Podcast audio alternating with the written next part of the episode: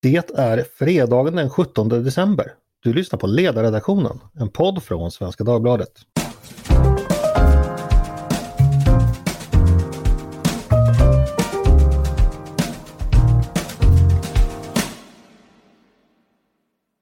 Varmt välkomna till ännu en fredagsepisod i podden. Jag heter Andreas Eriksson. När det är fredag så vet ni vad som gäller. Det är dags för panel. Vi ska återigen samlas för att tänka och tycka kring veckans händelser så att ni som lyssnar slipper det. Med mig för att stå för de skarpa analyserna har jag tre kollegor från redaktionen. Och då tycker jag vi börjar med Mattias Svensson, långdistansande nyliberal direkt hämtad från ABFs 80-talsmardrömmar. Välkommen! Tack så mycket! Du har ju haft releasefest sen vi pratade sist eh, för din bok. Hur mm. var det? Det var, det var väldigt trevligt. Eh, jag noterar, vi kommer väl tillbaka till att den uppmärksammats i, eh, i nyhetsdelen, men eh, eh, det var kul. Eh, jag var lite rädd att december bjöd på många frånfall, både sjukdomar och, och konkurrerande event, men jag är jätteglad för alla som kom. Det blev en fin kväll. Mm, var, var det coronasäker releasefest? Eh, jag har inte hört om några spridningseffekter, eh, så jag hoppas att det enda som spreds var idéer. Det hoppas jag med. Med oss också har vi Maria Ludvigsson, redaktionens Sörmlands alibi. Välkommen hit! Tack för det! Hur går julförberedelserna hemma hos dig? Och utmärkt! Vi började för länge sedan och börja eh, småpynta lite. Nu har vi kommit ikapp. Vad bra! Och slutligen från de frusna rosornas stad, Peter Wennblad, biträdande chef på redaktionen. Välkommen! Tack så mycket. Du, snart lägger ju sig isen och förbindelserna till land kommer avbrytas för några månader. Har ni på ön laddat upp förråden inför den vinter som stundar? Ja då, vi klarar oss. Vi klarar oss alltid. Vad bra. Eh, hörni, jag har faktiskt skrivit en liten dikt till dagen. Eh, vill ni höra den? Ja. Mm. ja. Den kommer så här. Midvinternattens köld är just nu rätt mild.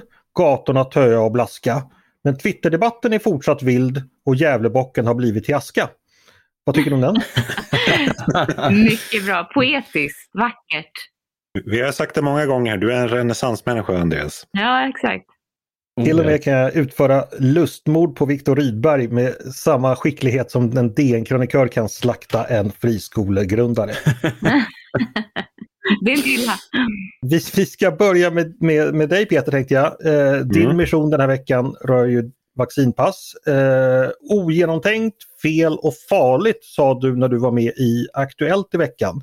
Mm. För de som inte hörde dig då, kan du kort redogöra för din kritik mot vaccinpass? Eh, ja, den har vi ju kört några gånger här under hösten men den får ju tyvärr förnyad aktualitet eh, hela tiden. Eh, det ogenomtänkta, det är ju att det är ganska svårt att veta varför regeringen och Folkhälsomyndigheten har infört vaccinpassen. Om det handlar om att eh, förhindra smittspridning eller om det handlar om att få upp vaccinationsgraden eller om det bara är att skydda de ovaccinerade från sig själva. Det vill säga att de ska... Ja, när man inte har vaccinerat sig har man kort och gott tagit en risk eh, för att bli svårt sjuk. Eh, och mm. vaccinpass, jag vet inte om det då syftar till att skydda dem från att ta den risken de själva har valt att ta. Eh, det felaktiga det är ju att det är en liksom, farlig principiell gräns att gå över med att villkora grundläggande fri och rättigheter med, med medicinsk status. Mm. Det är ju, tycker jag att man ska vara ytterst restriktiv med. Och det farliga det är ju att det är ett... Det känns så sli, lite, alltid lite klyschigt när man varnar för sluttande plan och sånt där. Men eh, tyvärr är det ju det. Alltså i somras när vaccinpassen började diskuteras, då skulle det bara vara ett sätt att möjliggöra resande. Att Europa skulle kunna öppna upp. Och det här är liksom, det är bara några månader sedan. Nu är vi i ett läge där kommuner börjar införa krav på vaccination för att överhuvudtaget bli anställd i kommunen. Och då pratar vi inte bara om vård och omsorgsyrken. Där är det naturligtvis rimligt att av rena smittskyddsskäl att, att eh, människor är vaccinerade. Utan här pratar vi om alla typer av anställningar. Om du ska jobba i skolbespisningen eller som i parkförvaltningen eller vad det nu är. Mm. Så jag tycker det har gått väldigt snabbt utför eh, när, det här, när man väl har öppnat den här diskussionen och överträtt den här principiella gränsen. Ja, det, du skrev ju till och med i dagens text att det var en, ett stup vi stod inför. Eh, vad, vad, tänker du att uh, avgrunden, vart, vart är vi på väg som du ser det? Alltså, jag, jag vill ju liksom inte använda termer som liksom vaccinapartheid och sånt där. Men, det, men alltså det, det finns ju något djup. Det jag skrev om idag var ju då de kommuner som nu har fattat, senaste veckan har fattat beslut om det här med vaccinkrav för anställningar. Eh, jag hade faktiskt inte, alltså när jag skrev, jag skrev för drygt två veckor sedan en ledare med att vaccinpasset var början på en utförsbacke. Jag hade faktiskt inte föreställt mig att det skulle ta, gå så snabbt att det skulle komma den här typen av eh, idéer. Och framförallt när jag har ju läst liksom tjänsteskrivningarna och protokollen från de här kommunerna och det är ju otroligt vaga grunder. Alltså det handlar om att sända en signal om att vaccination är eh, viktigt. Alltså, ja, och det vet vi ju alla att det finns ju en särskild plats i helvetet för politiker som vill sända signaler. Mm. Eh, jag tänkte, du var ju Hanne Kjöller som du mötte i diskussionen i, i Aktuellt. Eh, hennes motargument då, om jag får sufflera henne, var ju lite kort och gott att vaccinpass skulle kunna innebära större frihet för den vaccinerade gruppen, de, om vad de är, 80% kanske, eh, som de idag inte åtnjuter för att man då kan istället måste stänga ner hela samhället. Eh, du svarar på det då, men, men, men hur, du kan ju bara kort, eh, hur, hur bemöter du det argumentet? Ja, men precis. Hon formulerar det som att här, mindre fri, frihet för några eller ingen frihet för någon. Eh, och enligt mig är det liksom en falsk beskrivning av vilka handlingsalternativen är. Eh, alltså det handlar ju om att få ner smittspridningen eh, med största möjliga frihet eh, kvar. Mm. Jo, så, man måste väl säga det, så här, för det märker det i min mejlkorg att vissa tror ju då att jag är emot vaccinationer. Det är jag inte. Jag är dubbelvaccinerad själv och tycker att så många som möjligt ska, ska vaccinera sig. Utan det är ju den här principiella eh, faran jag ser. Och sen så är det ju så här, det finns ju ganska svagt stöd för att vaccinpass skulle förhindra eh, smittspridning det blir ju ännu, stödet blir ju ännu svagare i takt med att liksom vaccin, effekten av de två första doserna avtar. Och den här omikronvarianten vet vi inte riktigt vad vaccin är för skydd mot. Så frågan är så här, om vi nu har vaccinpass, då bör ju inom, rimligen inom kort det krävas en tredje dos för att liksom kvalificera sig för det här passet. Och då har vi helt plötsligt flera miljoner svenskar som inte ännu har hunnit få sin tredje dos och då utestängs från eh, diverse saker. Mm. Men då uppstår ju frågan, eh, dels vet vi ju att eh, den svenska opinionen verkar ju ganska positivt inställd till, eh, till vaccinpass när man frågar folk. Mm. Politikerna verkar ju också tycka det är en väldigt bra idé. Moderaterna har till och med gått så långt att man vill ha vaccinpass. Ja, de talar ju det till när man möter noll personer, det vill säga när man rör sig själv ska man så att säga ha ett vaccinpass. Eh, vad, vad, det nu innebär. Men eh, hur kommer det sig... Du rör dig själv, ja. det var roligt. eh, nej men Peter, alltså, hur nu, kommer nu det sig... Nu får de idéer här liksom. Kristdemokraterna blir snart för så här, pass, pass för att ha händerna under täcket. Ja, att vi inte kan ha en enda podd. Ja, eh, nej men Peter, var, var, varför landar både politikerna och, och, väldigt många vanliga svenskar i en motsatt slutsats från dig? Vad, vad är det, vad tror du är... Varför, ja, du menar att de har fel, men hur kom, varför hamnar de fel tror du? Ja men alltså, ja, hur ska jag formulera det? Jag tror att den grundläggande orsaken är att en väldigt stor del av Sveriges befolkning är vaccinerad. Och när man inte själv Alltså det är ju vi som håller på med politik och principer och sånt där som tycker att, princi att principer är viktiga. Mm. Eh, men det är, alltså jag klandrar inte människor för att de tycker att, ja, men jag tror så här, man är för vaccinpass därför att man tror att det åstadkommer bra saker. Mm. Och man ser inte riktigt värdet av eh, den här principen. Så jag förstår, jag förstår att man kan landa, men jag tycker ändå att det är fel. Mm. Eh, Mattias och, och, Mia, är det någon av er som invänder mot Peters analys och slutsatser? Nej, bara tillägger en mm. suck.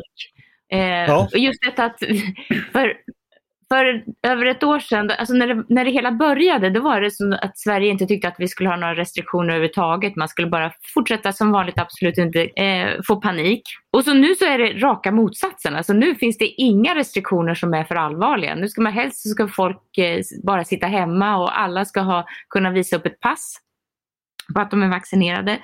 Eh, och till detta så kommer då att liksom hela det politiska etablissemanget tycks vara överens. Det finns inte ens längre där någon motsättning längre. Moderaterna som ska vara ett frihetligt parti och, och försvara just individuella rättigheter och så vidare. När de går ut och säger att ju, ju mer restriktioner och ju mer krav på både pass och, och annat, desto bättre. Mm. Så är det någonting vi har förlorat. Alltså det har gått från den ena ytterkanten till den andra. Fast jag tror att egentligen att det kan vara speglingar av samma sak. Alltså till en början ville vi ha så lite restriktioner som möjligt. Och det är det de flesta vill nu också. Därför är det bättre att restriktionerna läggs på någon annan. Mm. Intressant tanke där. Mm. Uh, Mattias, tänkte vi ska återknyta till din uh, releasefest faktiskt. För att uh, den var ju utgångspunkt för en krönika som vår kollega Torbjörn Nilsson på politikredaktionen skrev. Jag vet inte om någon av er har läst den, men det var han såg ju då att eh, de här liberala instinkterna och liberala tankarna just när det gäller den här frågan har avtagit kraftigt och i vissa länder så är det ju helt andra politiska krafter som motsätter sig det här vaccinpasset. Eh, någon reflektion kring det Mattias? Eh, jo, jag har ju noterat samma sak, även om jag, jag, jag, har väl varit en liberal motståndsrörelse sedan 1993 eller något. Så, så, eh, Stämmoförstöraren. Ja, stämmoförstöraren. Ja, ja, det är kul att bli uppmärksammad. Eh, men och jag tar ju upp i boken en massa exempel på just det här som Peter är inne på, att, att eh, det första man är beredd att avskaffa i orostider är ju andra människors frihet. Eh, är det någonting som inte rör en själv så, så är, och, och gärna som, är, som, som man ser som bra så, så ålägger man gärna andra att, eh, att, att göra det. Det ser vi liksom att förbud och restriktioner blir gärna mer militanta ju mindre gruppen är som inte hör till. Eh, trots att liksom motivet för, för att bli mer militant avtar ju snarare i en sån situation. Eh, och det är lite grann vi ser här också, precis som mot rökning, rökandet minskar och sådär, liksom, men ändå så blir det liksom ännu mer drakoniska åtgärder. Och vi, vi förbjuder liksom och, och, röka eh, e-cigaretter utomhus för att det inte Eh, för att det är ett rökliknande beteende och sådär. Alltså det är en enormt extrem politik som få reagera på därför att, därför att väldigt få röker. Eh, mm. Problemet är inte stort men det görs liksom väldigt långtgående.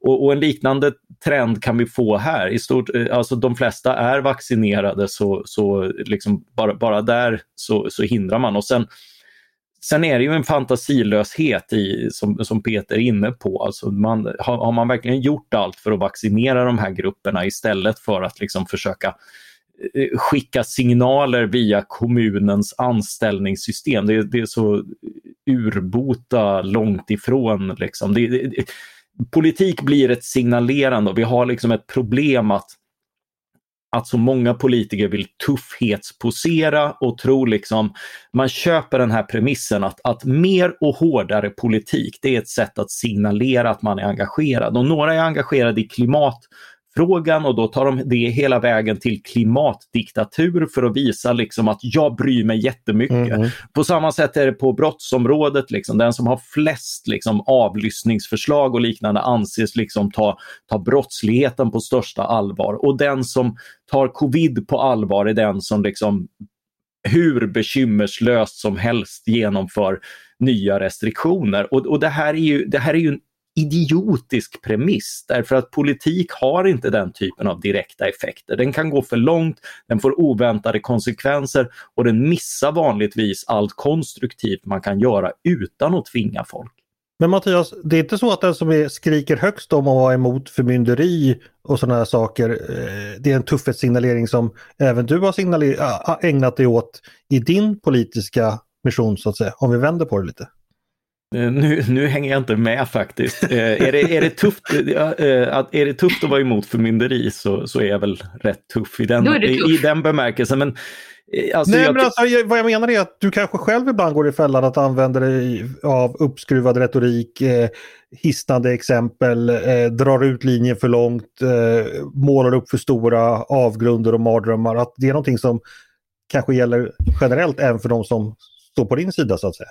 Eh, ja, det är möjligt, men jag menar, eh, det handlar ju om prognoser, inte om att man vill tvinga folk till saker. Eh, det är ju det senare, liksom att, att, att diskussionen är så fantasilös att det, det är liksom det språk vi talar. Vi talar bara politik. Vi pratar aldrig ansvar, etik, eh, andra möjligheter att jobba med folk. Och det här, ja. det här har varit ett problem just på folkhälsoområden och annat där, där man liksom det sitter någon expert, kommer på liksom att det är dåligt att dricka, det är dåligt att äta fet mat och så vidare. Och det är det ju förstås. Men, men jag menar, är det ett argument för långtgående förbud och restriktioner för Nej, allt som är gott inte. och roligt? Nej, Nej, och Mattias, alltså, jag delar din principiella analys. Eh, jag försökte bara retas lite och se om man kan vända på tanken. ja, det lyckades men... du med. Du vet att det här är en trigger. Nej, men alltså, jag ska åter, gå tillbaka ja. till Peter. Eftersom ingen av er eh, då, då, är emot så vet jag vet ju att det finns, eh, Peter du nämnde att i inboxen har det dykt upp läsare som har blivit mäkta irriterade över din, din synpunkt. Om jag då ska försöka ta en eh, konträr position här, kan inte Kjöller ha en poäng i att vi befinner, eller om man tänker så här, vi vet att under andra världskriget när det exempelvis var skarpt läge gjordes det inskränkningar som vi i fredstid aldrig skulle drömma om. Det genomfördes, det fanns censur, det var internering, det var eh, saker som vi helt enkelt inte är stolta över. Det gjordes under, en, under krigstid av ändå vad man får anta var demokratiska politiker som sedan återställde det efteråt. Eh, den svenska demokratin led men men gick inte under. Kan man inte resonera liknande idag att vi befinner oss i en extrem situation då vissa medel ändå kan vara berättigade utifrån andra värden eh, än de vi normalt. Alltså går det kan du ha någon förståelse för den typen av resonemang Peter? Ja, absolut. Eh, sen tycker jag att vi behöver en, en diskussion om, och den har väl börjat komma nu, att, om att så när, när, när går vi från en liksom extraordinär situation till ett nytt normaltillstånd? Alltså det är ändå så att till en början i pandemin så tror jag att de flesta av oss var beredda att göra ganska stora uppoffringar och inskränka våra liv ganska mycket därför att vi hade någonstans ett, ett mål om att det kommer en tid när vi har vaccin. Alltså allt det som vi inte hade på plats i början som vi då drömde om att ha på plats. Det mm. finns nu. Vi har vaccin, vi har en hög vaccinationsgrad, vi har ett starkt skydd mot då, som svår sjukdom eh, och död. Nu är ju frågan så här, vad, vad mer är det vi behöver för att, för att gå tillbaka till ett nytt, eller liksom att lära oss leva i den, den här situationen som in, förvisso inte är den situation vi skulle vilja leva i därför att vi vill inte ha den här sjukdomen men vi måste lära oss att leva med den och alltså, hantera de risker både för individer och för samhället som det innebär. Mm. Får jag bara flika in där att vi sedan eh, andra världskriget fortfarande lever med hyresregleringar och eh, sedan första världskriget lever med alkoholmonopol och den typen av restriktioner. Så det införs eh, gärna väldigt långtgående restriktioner under det här som inte är särskilt motiverade och som har en tendens att leva kvar väldigt länge. Ja, vi kan ju också ta exemplet med de tillfälliga gränskontrollerna som infördes mot Danmark ja. hösten mm. 2015 som fortfarande är kvar. Så är det givetvis. Eh, den här diskussionen lär fortsätta. Vi vet ju att eh, ni läsare och lyssnare också har väldigt mycket olika åsikter om detta. Eh, så att ja, ni, ni får jättegärna fortsätta höra av er. Vi kommer naturligtvis fortsätta bevaka frågan men det känns ju som tidningens, redaktionens linje här har lagt sig ganska tydligt så vi kommer antagligen fortsätta få anledning att återkomma till den. Eller vad säger du biträdande chefen Peter? Det lär vara en fight som fortgår, fortgår ett tag till. Ja, fast jag, jag hoppas att jag slipper. ja, ja, du hoppas få, fåfängt om jag, jag tror. Vi, vi, vi, får se. Men nu måste vi gå vidare hörni. Eh, dagens nästa ämne, eh, det handlar om, om mångfald. Eh, och det låter ju trevligt, men det är det kanske inte alltid, i alla fall inte om det är det perspektivet som Maria Ludvigsson har idag när hon skriver om hur helt enkelt tanken på eh, mångfald i rekrytering och representation och sådär ibland går helt överstyr. Men eh, Mia, du kan väl berätta, berätta själv om dagens text och bakgrunden till den. Alltså det här med mångfald, det, precis det, det låter ju fint och det är nog många som tycker, men de flesta tror jag som... Alltså det, det som har varit nu det senaste, så bland annat Dagens Industris PM Nilsson har uppmärksammat det är att Investor och andra riktigt stora makthavare inom näringslivet eh, börjar anpassa sig efter den retoriken som har funnits i den politiska sfären. Alltså det som ganska snabbt blir en och samma linje som alla följer. Eh, är, man, är man för mångfald så är, har det liksom, det är ingenting det är klart man är för mångfald, men få synar då vad menar man med detta eller vad är det som krävs för att det ska bli på det sättet. Eh, och då finns det bolag som eh, går ut och säger att eh, för att få den här mångfalden så måste vi naturligtvis styra vår rekrytering. Vi kan inte fortsätta som vi har gjort hittills för då blir det bara eh, vita män som får tjänster hos oss. Utan vi måste då börja fråga, inte efter kompetens eller erfarenhet utan just efter den här sortens identitetsmarkörer som är till exempel kön, det kan vara sexualitet, etnicitet, mm. religiös övertygelse. De sakerna, för att då tror man att om, om man liksom speglar, och som man säger då, eh, representerar samhället i stort, den, den gruppsammansättning som finns där, då får man det optimala utfallet. Och att det också ska påverka själva resultatet för bolagen. Mm, och, bakgrund, och tanken som ligger bakom här är ju då lite att man så att säga eh, är sin identitet. Är, ja, och det också påverkar vad man tycker och tänker så att du automatiskt får mångfald även i intellektuellt hänseende exempelvis för att eh, kvinnor tycker på ett visst sätt och, och eh, olika etnicitet tycker på ett visst sätt. Och det är ju en tanke som är lite otrevlig. Kvinnofrågan har ju länge varit sådan att vi behöver fler kvinnor därför att det blir lite mjukare, det blir lite mer moral och det blir på alltså, vi har en väldigt stereotyp bild av hur män och kvinnor är och så hoppas man då att en kvinna ska kunna representera en annan kvinna vilket som helst. Det här att dela in jordens befolkning i två delar och säga att de är på ett visst sätt. Mm. Det där är ju lite knöligt. Men nu har man fortsatt då att det räcker inte med att man ska ha lika många kvinnor som män utan man ska också börja titta på andra eh, identitetsmarkörer och då är det de mest populära då är sexualitet och, och etnicitet. Och vill man ha det så, då kommer det krävas att man vid anställnings, under anställningsprocesser också tar reda på vilken bakgrund man har. Så du mm. måste ange då i din ansökan för ett jobb eh, vilket kön du har, vilket i Sverige numera kanske inte ens är lämpligt för att det finns de som inte ens vill uppge kön, eh, som inte har bestämt sig riktigt. Du måste eh, av, meddela vilken sex, sexuell läggning du har, du måste också meddela vilken etnisk bakgrund och, och så vidare. Mm. och så vidare. Det där är ganska obehagligt för det är sånt som verkligen inte Tanken var ju från början att det inte ska spela någon roll om du är man eller kvinna, om du är mörk eller ljus eller eh, vem du är gift med, utan att det är din, din, din individuella person, den unika person du är som ska, ska spela roll och inte då de här eh, grupptillhörigheterna. Mm, just det. Eh, vi liberaler vi har ju ofta varnat för att när den här typen av identitetspolitiska resonemang dyker upp eh, från staten, alltså från, eh, från myndigheter och sådär. Men här är det då alltså det privata näringslivet som eh, kom med det. Eh, gör det saken bättre eller sämre eller annorlunda på något sätt jämfört med, med att det, det är inte politiken som står bakom utan kapitalisterna?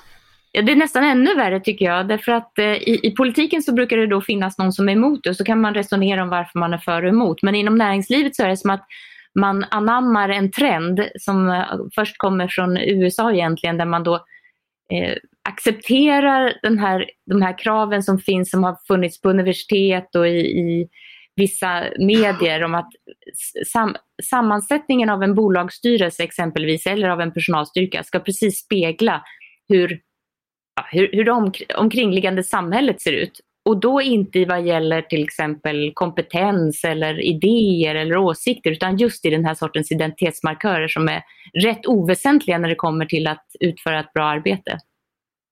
Det verkar också finnas inom näringslivet en, en oförmåga att syna de här politiska trenderna, att man inte riktigt har den kompetensen. Att det, det, det här verkar vara något som är populärt, då kör vi på det också. Oavsett om man har funderat på om det är rätt eller inte. Den, allting som är populärt och som går hem, det ska vi också syssla med.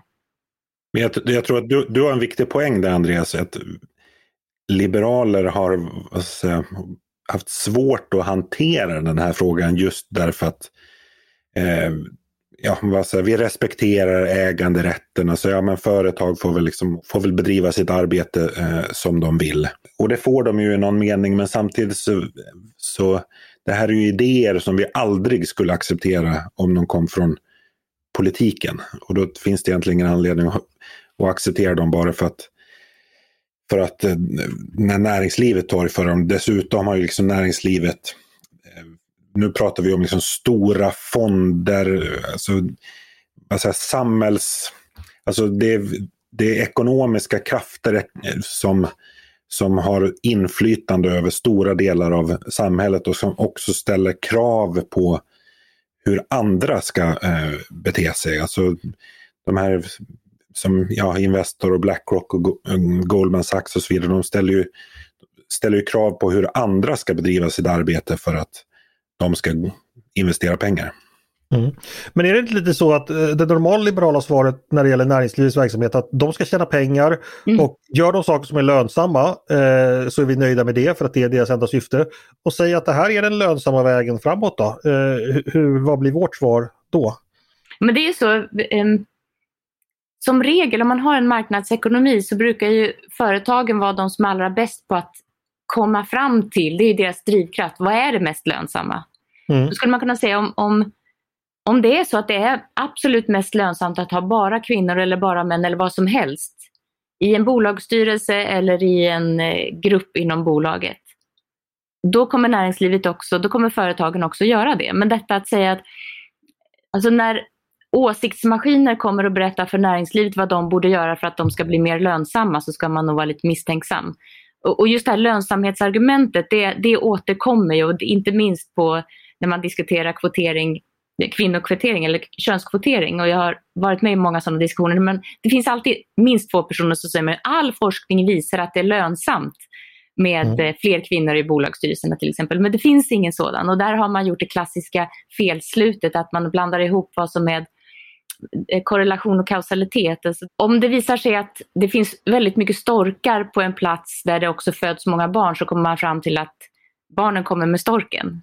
Då har man sett en korrelation, men det finns ingen kausalitet. Och samma misstag gör man när man diskuterar kvotering, andel kvinnor i bolagsstyrelser och lönsamhet.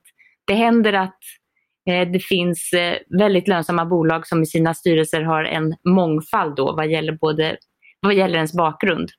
Mm. Men det finns ingenting som påvisar att det därav följer lönsamhet. Det finns ju ett litet eh, test där, liksom att eh, företag som har liksom en, en väldigt framgångsrik affärsidé som verkligen genererar intäkter brukar sällan vara jättegenerösa med att dela med sig av den. Eh, det här är inte en sån idé utan den är de ju väldigt eh, inne på att andra också ska implementera, gärna att man lagstiftar om att man gör det och det talar ju lite grann i, i handlingen för att, att, att man inte riktigt tror på att, att, att det är vägen till lönsamhet. Det kan, det kan ju vara bra ändå och kännas fint eh, och sånt där liksom, men, men eh, det, det finns ju som Mia är inne på väldigt väldigt farliga principer med att gå för långt i, i det här och verkligen liksom göra väldigt personliga delar av ens, ens liv till anställningsvillkor och kvoter. Precis, och en annan sak som jag tycker är lite snuskig i sammanhanget det är detta när man slutar se människor som individer. Att det blir, du kommer i andra människor söka efter gruppidentiteter eh, istället för att se att var och en är unik. Det, det är liksom, du kan inte stoppa människor in i den sortens fack som man vill göra på det här. Har vi bara de här tre eller fyra parametrarna så får vi en mångfald. Men människan är ju betydligt mer komplex än både sin sexualitet och sitt kön. Mm. Sen är det ju så att eh, jag har en bekant som har berättat eh, för mig att eh, eh han hade släktingar i Österrike-Ungern på den tiden det, det existerade. Eh, och då var det så, det var ju ett mångkulturellt samhälle verkligen, men där fanns det ju redan då, för hund, över hundra år sedan, fanns det ju idéer om att man då skulle kvotera och sånt. Och eh, hans släkting då som eh, råkade vara eh, jude. Eh, när han sökte universitetet så, så, då, så tog man helt enkelt in på olika kvoter där judarna var en kvot helt enkelt och de, den gången han sökte då var så att kvoten för judar den var full. Så då kom man liksom inte till universitetet och det kan ju liksom kanske sätta så här blixtbelysning på liksom var den här typen av resonemang skulle landa när man ja. kom Pia Nilsson gör ju en sån jämförelse när han är med i, i eh, Ekonomibyrån i SVT förra veckan. Där han säger, han har pratat då med ett antal HR-chefer i, i tunga verkstadsbolag under Investor och de har sagt att om vi ska verkligen följa den här planen då kan inte vi anställa några män de kommande 20 åren för att vi ska mm. få den här balansen. Så det, det, det kommer ju rent praktiska frågor efter det här som också blir, som inte längre är på idéstadium utan som blir praktiskt mycket märkligt. Mm, precis. Ja, vi höjer ännu en varningens finger. Efter vaccinpasset så är vi nu, eh, ja, två varningens fingrar har vi uppe i, i luften. Snart en tredje misstänker jag, för nu är det Mattias tur och ska prata om ditt ämne och då gäller det bistånd. Eh, och då förstår jag att det är, det är, det är bistra toner vi kommer få höra. Berätta! Ja, alltså det är ju, eh, det kom en eh, undersökning från eh, biståndsmyndighetens sida som jag tycker är ett sånt talande tidsdokument att de sedan ett par år genomför väldigt ambitiösa opinionsundersökningar över vad, vad folk tycker om bistånd. De har lite kunskapsfrågor för att visa att folk inget kan om bistånd och sen eh, så ber de folk eh, gissa vilka institutioner som, som, de, eh, som vi då tror är bäst på att få fram bistånd och så är de lite bittra över att vi kommer efter frivilligorganisationerna och, och det, det är en växande andel som, eh, som vill minska eller helt avskaffa biståndet. Eh, men en annan eh, lika tidstypisk reaktionen på det från eh, Karin Jämtin Eh, en av de socialdemokratiskt rekryterade eh, generaldirektörer som vi har haft. Det var ju ett annat problem jag har skrivit om. De höll ju platsen till henne så det var inte en kompetensrekrytering utan en, en kvotering fast efter partipolitik. Eh, men hon kommenterade då att ja, men det här är, eh, visar ju behovet på liksom att, att Sida ägnar sig mer åt eh, kommunikationsinsatser så att vi, vi talas till rätta. Eh, och, och det här är ju Eh, problematiskt av flera skäl. I, I, en demokrati så är det förstås folkets uppfattningar som, som ska styra staten, inte staten som ska styra folkets uppfattningar. Och det är också så att, att det blir lite pikant att eh, just en, en biståndsmyndighet som ju som liksom eh, vi skickar väldigt många miljarder till i föreställningen att, att det hjälper fattiga eh, är, eh, ska, ska istället skicka pengar till till kommunikatörer i, i Sverige, eh, välavlönade sådana. Och eh, jag, jag unnade mig en liten lustighet i och med att många av dem bor på Södermalm. Så det blir liksom ett bistånd till Södermalm istället för till fattiga. Eh, och eh, eh det där är ju en sanning med modifikation eftersom vi vet att det mesta av bistånd som det ges idag med liksom stora transfereringar, eh, mycket till stater som inte funkar särskilt väl, eh, det, det ger liksom inte den utveckling man hoppas på. Eh, vi har sedan eh, under stora delar av 10-talet har Afghanistan varit vår stora biståndsmottagare och där har vi hällt liksom både både militära insatser och biståndsinsatser som förvisso har, har hjälpt enskilda människor på vissa sätt men inte alls åstadkommit den typ av utveckling man förespeglar att, att bistånd kan hjälpa till med. Och det här är liksom inget inget hoppsan så förvånande utan, utan det är erfarenheten av, av 70 år av bistånd. En av de första biståndsländerna var, var Etiopien, eh, en av Sveriges första, och som, som då var eh, ett fattigt land i Afrika som, som fick miljardbistånd eh, och det har de fått ända sedan dess och det är fortfarande ett fattigt land. Mm. Eh, så eh, så det är helt enkelt, och under tiden har andra länder utvecklats så det är lite roligt att, att Sida då konstaterar att ja, det sker faktiskt mer utveckling i världen än, än vad folk tror och det gör det. Fattigdomen minskar oerhört snabbt eh, på 2000-talet. Eh, för all liksom domedagsretorik så har det skett mycket fantastiskt. Barnadödlighet och annat minskar. För, för med ekonomisk tillväxt och framförallt när du tar dig ur den, den absoluta fattigdom, det är, det är ett sån, en sån enorm värdighetshöjning, det är rent vatten, det är det är liksom värdiga levnadsvillkor, möjlighet att sätta barn i skolan och annat som, som, som liksom är alltså verkligen det vackraste mänskligheten åstadkommer. Eh, men det sker ju inte i de stora biståndsmottagarländerna utan det är andra mekanismer då, eh, liberaliseringar och annat som, som ofta ligger bakom det. Eh, Mattias nämner eh, kommunikationskonsulter på Södermalm. Jag tänker då osökt på före detta kommunikationskonsulter på Södermalm, nämligen Peter Wemblad. Mm. Eh, det Mattias säger nu är ju sant och att den kritik han framför mot bistånd är ju nästan lika gammalt som biståndet själv skulle jag säga. Det har alltid varit omdiskuterat. Det finns väl en viss konsensus i liberala kretsar av det eh, Mattias säger att det ofta är ineffektivt, att man slösar bort pengar och det är egentligen andra saker som krävs. Ändå lever biståndspolitiken kvar i högönsklig välmåga. Det var ingenting som den borgerliga regeringen 2006-2014 ändrade så mycket vad jag vet. Eh, biståndet som politisk fråga, hur, vad händer med den och kommer den bara fortsätta så här och Mattias kommer fortsätta kritisera eller vad, vad tänker du kring frågan i stort?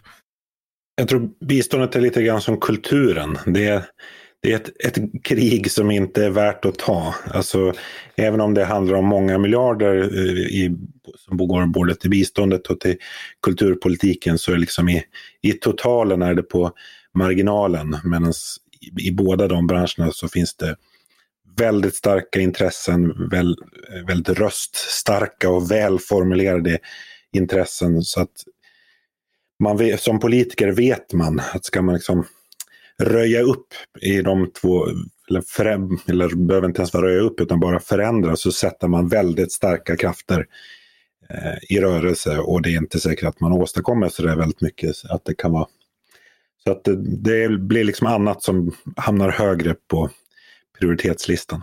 Mm. Mia, delar du Mattias syn på bistånd som någonting som är egentligen ofta ganska ineffektivt?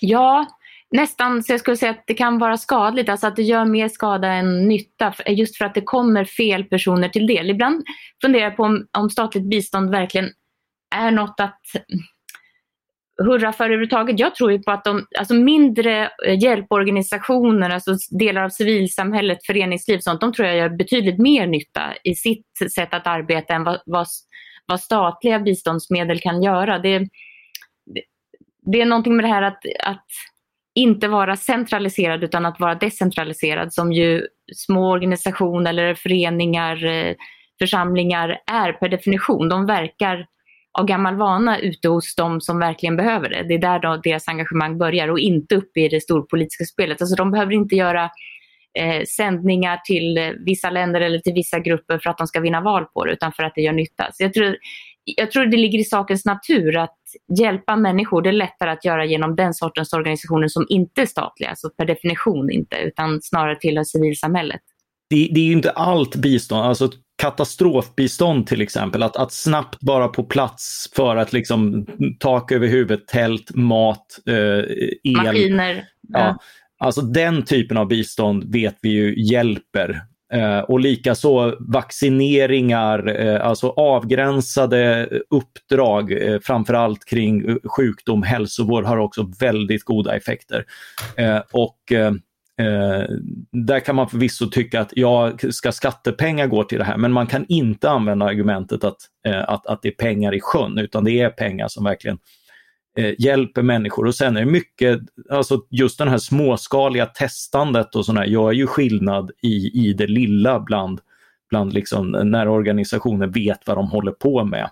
Och, eh, och, och liksom, eh, man, man, är på plats, man, man man hittar lösningar. Men det, det, är svårare än man tror, till och med väldigt basala behov. Eh, vi hade ju härom i, i slutet av november firas ju internationella mans och internationella toalettdagen och just liksom eh, den typen av faciliteter är ju liksom, det, det hindrar sjukdomsspridning och, och annat och är liksom väldigt viktigt för att hindra smittspridning. Och, och man vet då ungefär vad folk behöver och så kommer det liksom västerlänningar och försöker lära de här byborna, liksom, de smäller upp en toalett någonstans och säger gå här. Och, och så tänker man inte bara, varför funkar inte det här? Jo, därför att om, om eh, folk börjar gå dit så blir de rånade, eh, kvinnor eh, blir våldtagna, det blir liksom samlingsplatser eller så, så liksom, eh, tar man inte om hand om det ordentligt och, sådär. och så, och så liksom, Man tänker inte på att det finns en massa andra faktorer som gör att, att det här inte utnyttjas på det sätt som man tänkt. Så att sitta vid ett skrivbord i västvärlden och, och lösa problem åt folk, det, det har väldigt liten effekt, vilket är väldigt svårt att förklara för de här ofta välutbildade personerna i väst som har tänkt ut det. Mm, mm. Men Mattias, jag tycker det är intressant det du säger om katastrofbistånd, att biståndet kan ju på så sätt fungera som en, en försäkring mot det som är oförsäkringsbart mm. i de aktuella samhällena. Att, uh, det kan vara samhällen som, där man lever på marginalen men där en, exempelvis en naturkatastrof skulle leda till otroliga lidande för man har inte den bufferten helt enkelt och där mm. kan bistånd verkligen göra nytta. Ja, ja, och det är också liksom just det här, alltså det, det handlar om att eh, i, i, en akut situation återupprätta någon form av, av, normalitet. Det är därför samma sak funkar när, när det gäller eh, naturkatastrofer, för de är övergående och sen börjar du bygga upp samhället igen. De funkar inte lika bra när det gäller flyktingläger, för där blir folk eh, sittande i, i decennier eftersom, eh, eftersom de inte kan återvända, inte kan börja bygga upp igen och sådär. Och det, och det är ju, det är ju eh, en skillnad mellan, mellan de två eh, mm. sakerna. Så är det. Ännu ett ämne vi säkert kommer återkomma igen eh, till. Men det börjar bli dags att runda av. Och det ska vi göra med den här lilla trevliga rundpanelfrågan som vi brukar ha varje vecka. Och eh, paneldeltagarna, innan vi började, började inspelningen så frågade de nervöst, vi har inte fått förbereda någon sån här fråga. Då säger jag nej, men det är meningen också för att eh, idag ska det bli frågor man inte ska förbereda sig på. Eh, det är nämligen så att eh, jag vet inte om ni, ni, som lyssnar har sett det, men på Twitter och på sociala medier eh, så har det varit stor skadeglädje i veckan över att Centerpartiets ledare Annie Lööf, hon deltog i veckan i Filip och Fredriks frågeprogram Alla mot alla eh, som går på någon kanal. Och eh, eh, då var det nämligen så att hon eh, skulle fungera, fungera på något, någon sån där som skulle svara på en fråga i en bur. Och då fick hon frågan när föddes Gustav II Adolf? Och hon svarade 1807. Vilket då har fått fart både på skrattarna och på näthatarna för att det här var ett tydligt exempel på att våra politiker är ohistoriska och odugliga på alla sätt. Men är det så lätt det där med årtal egentligen och hur, hur bra historiska kunskaper har våra, vår, vårt etablissemang och våra uh, intellektuella toppar, exempelvis uh, ledarredaktionen på Svenska Dagbladet? Vad tror ni? Ska vi ta och testa dem? Jag, jag, tror jag, måste, jag tror jag måste gå. Ja, jag har också ett viktigt möte här. Vi kan väl börja med Gustav II Adolf eh, spontant. Eh, jag kan ju säga då att eh, Annie Lööf svarade 1807. Det var fel. Vad tror ni? 1594. du, du hade googlat det innan. Ja, men nej, men sånt där. Eh, jag, jag tyckte faktiskt det var lite konstigt att hon, hon förlade honom till så totalt fel århundrade eftersom han är en ganska central gestalt i svensk 1600-talshistoria. Men nu ska ni få lite roligare frågor. Nu skulle jag vilja veta, när är Annie Lööf född? Och så får man då plinga den som kan först. Någon som vågar sig på en gissning? Ja, jag kan väl försöka med på en gissning. Säg då. 1984. Nå någon däremot? Mattias? Du tiger? Uh, ja, nej, men det, det, är ju där någonstans. Så, som, som 1984 ett taget så skulle jag säga 1986. Och Mia slutligen? Men det är en killgissning. Ja, så hon är ju väldigt ung. Det är det som mm. är sådär svårt att se. Ja, men dra på 2001 då. Ja, nej, nej, nej, men 1999 då.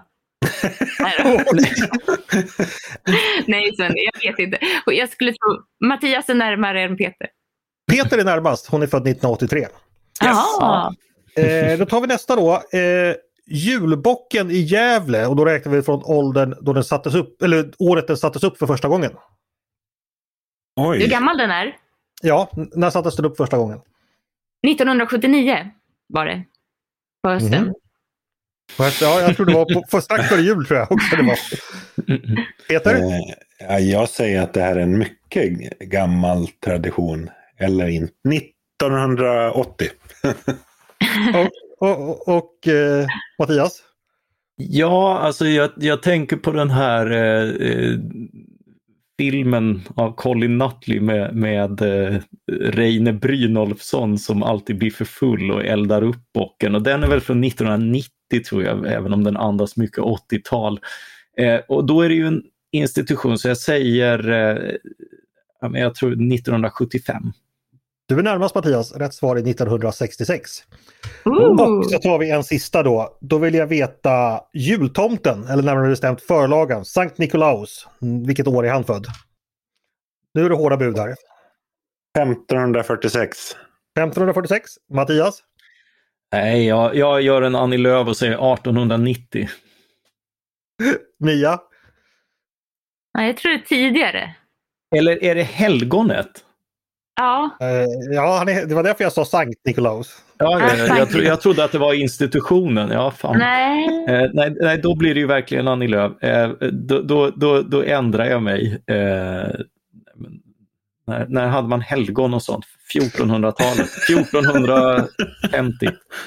M- Mia? Alltså de, de började ju tidigt med helgon. Jag kan säga 1383. Sankt Nikolaus var alltså biskop eh, i mindre Asien i det dåvarande romarriket och han anses av traditionen vara född år 270. Så ni var över tusen år. Aj, aj, aj. Så gammal han. Men säg vem som var närmast nu Vilken jävla tomte. Ja, Mia var närmast då som var, var på 1300-talet. Du var bara 1100 år fel. Ja, exakt. Där ser ni alla näthatare. Det är inte så lätt att ha koll på, på årtal och sånt. Så att Annie Lööf är numera i gott sällskap av eh, Svenska Dagbladets ledarredaktion. Men hörni, det var väl kul att, att leka lite sånt. Ja, vi, Ja. Nu känner, känner jag att jag ville ställa något till dig fast du kommer förmodligen pricka, Han pricka kommer bara år, år, månad och dag. Ja, men jag, kan ju, jag kan ju som Bruno Wintzell fråga, ligger Tyskland norr, och- norr om Österrike? När frågar han detta?